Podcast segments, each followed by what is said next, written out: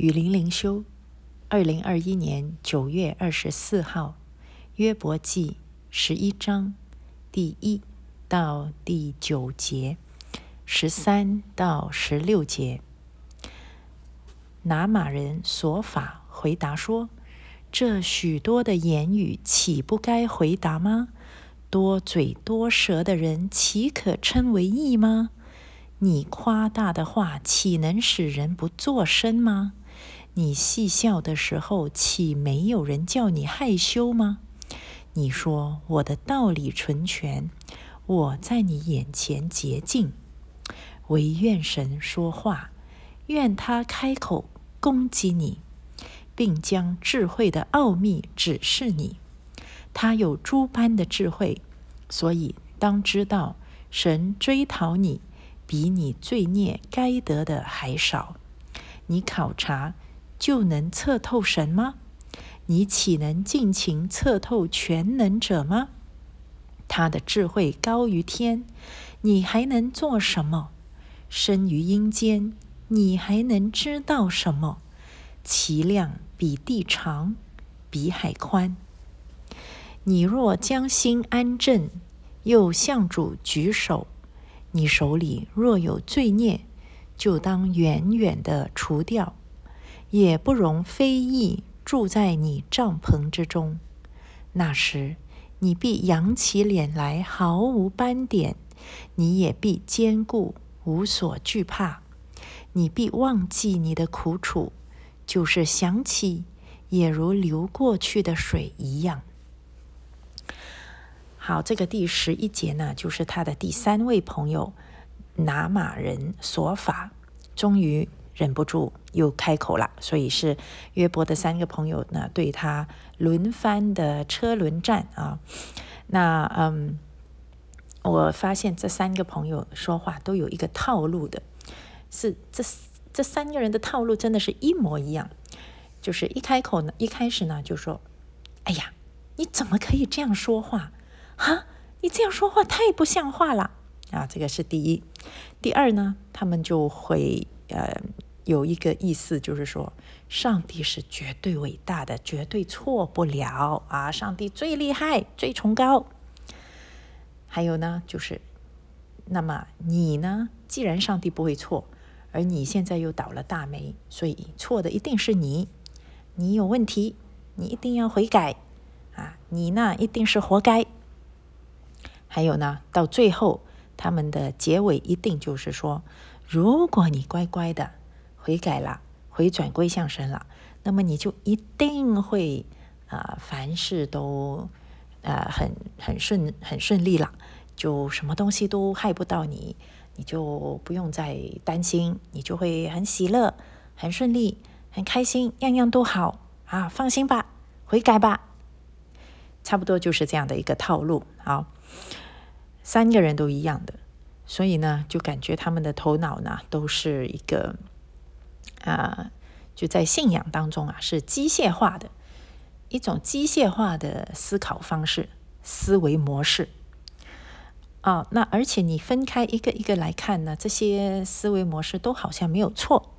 啊，第一就是说，他他就说：“哎呀，多嘴多舌的人，岂可称为义吗？”啊。你你你说这么多的话，我都听不下去了。你竟然还自以为有意呀？你有没有搞错啊？那么也没错啊，有很多人说话确实是很狂妄、很愚昧，我们也不可以呃视而不见，也应该要亏去规劝他。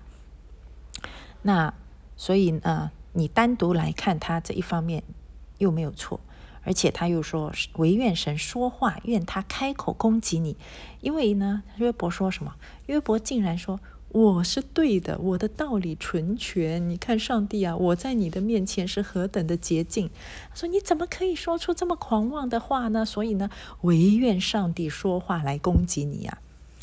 那后来上帝真的有开口说话啊？那上帝攻击的是谁？认同的是谁？其实到后来，我们就知道，上帝开口说话的时候，上帝是约认同约伯，反而是攻击这三个朋友的。所以，我们呢，就是很自意，经常就会说啊，为什么上帝还不要来惩罚这个坏人啊？为什么上帝对这么多邪恶视而不见？那我们要想一下哦。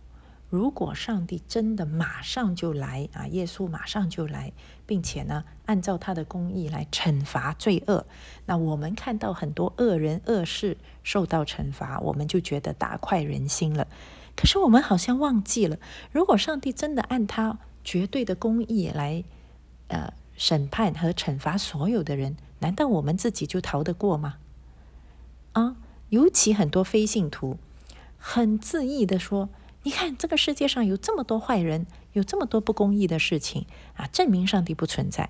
如果上帝存在，他一定会惩罚公义这种不公义的事情。OK，我记得我就有跟其中一个说啊，当然这个要很小心，因为很容易冒犯人。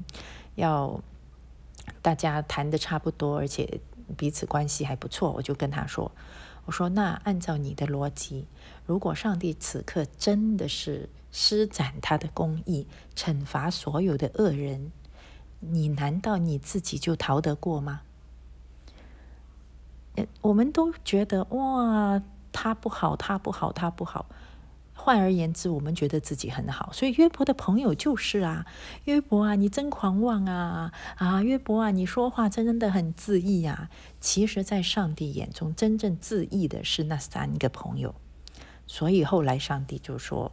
我的仆人约伯比你们更更正确，更加更加有益，因为说到自义，你们才是更加的自义啊。好，那么然后呢，他又开始啊颂赞上帝，也是没错的啊。所以他说，嗯，上帝将智慧的奥秘指示你，他有诸般的知识，所以呢，当知道神追讨你啊，会比你罪孽该得的还少。这个说的完全正确。就是我们的罪孽多到啊，是神怎么追讨都是都是正确的。那问题是，他只看到约伯啊有这样的罪孽，而且他看到约伯的罪孽，不是因为他看到约伯犯罪，而是因为他看到约伯倒霉，约伯遭受苦难。所以，既然你遭受苦难，所以你就犯罪啊，而上上帝怎么追讨你都对。这个，所以他的这个嗯。推断的方式是错误的。我们应该要指出别人的罪，可是呢，他哪里错你就指出他哪里错，而不是说因为你遭受苦难，所以我猜你一定做错。那这这样的推断就不对。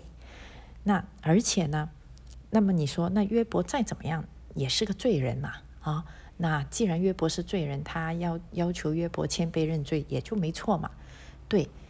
那如果你单单是你不知道他到底做错什么，单单以说他是一个罪人，所以他应该要认罪，这样呢，你首先就应该要看到你自己也是一个罪人，所以你要求约伯单单因为自己罪人的本性而谦卑悔改的话，首先你应该要求你自己，因为你也是一个罪人，在这方面你不比约伯好。所以，我们很容易在一个弱者面前自义，就是觉得我比你好。这个我们要从两个层面来看：外在，如果你真的是在外在的行为。真的有做得比他好，那么你可以感恩，好就是好啊。耶稣说是就是是，就说是不是就说不是。那么他哪里做的不好，你可以提出来，你这样做是错的啊。你每天赌博是错的，你倾家荡产是因为你赌博，那你这个指出来是对的。可是你不可以说你这么贫穷一定是因为你赌博，你有证据吗？你真的看到他赌博吗？所以你不可以反过来去推论的。你要看到他赌博，你真的有赌博，你这样是不对的，你就可以去指出来。所以他这个这个朋友，他真的是啊，没有没有证据，没有逻辑啊。那如果你是从外在行为，你可以指出他的行为，这个是造就人的。那如果你要比较罪性，人的本性，那你就不能够这么自意的，你就。要应该要承认你不比约伯好啊，约伯你是个罪人呐。OK，没错。可是，哎，说法你也是罪人呐，所以那你就不应该居高临下的去说你有罪，你不对，怨神来追讨你，因为你自己不比他好啊。所以这个我我我自己从约伯身上所呃约伯的朋友身上所学到的，就是我们要很谨慎的来分辨啊，一方面要如何的规劝别人，他哪里有错要指出来；另一方面，千万不要有优越感，就是说不要以认为你自己比对方好，一点都没有。而且呢，他认识上帝啊，他说上帝智慧高于天啊，生于阴间。你能知道上帝什么啊？上帝其量比地长，比海宽，这个都正确。那这样的一个一位神，你也要把它放在你自己身上啊。啊，所以就是说，在嗯，在对自己罪性的认识和对上帝的全权的降服，你不只是作为一个大棒去丢给人家的，这个你要。把它应用在自己身上的啊，然后呢，他最后的呃，他的结论就是说，经常就是说，你看，你若像将心安正，又像主主举手，你手里若有罪孽，就把它除掉啊，那么呢，你的你就会可以把眼脸扬起来，毫无斑点啊，你就无所惧怕，你一定会忘记你的苦楚啊。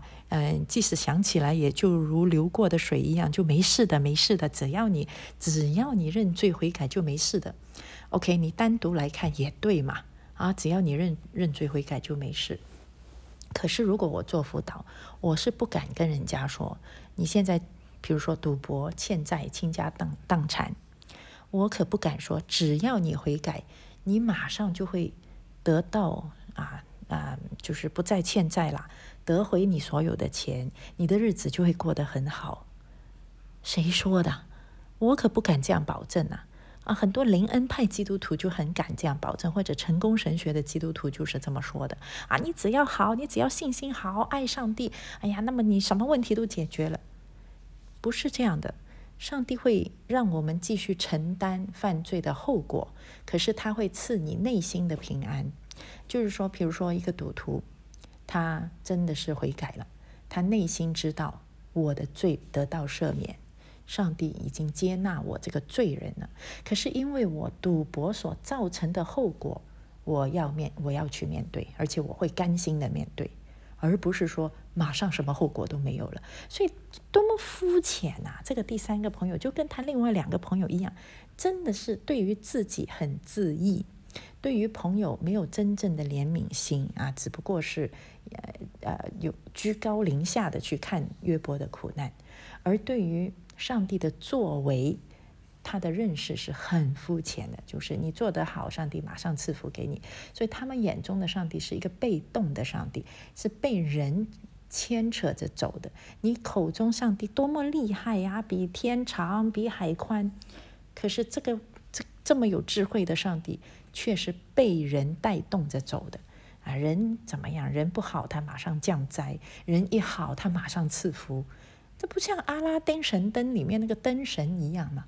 所以他们呢，每一段话听起来都对，你真的去看他的生活应用，就全部是错。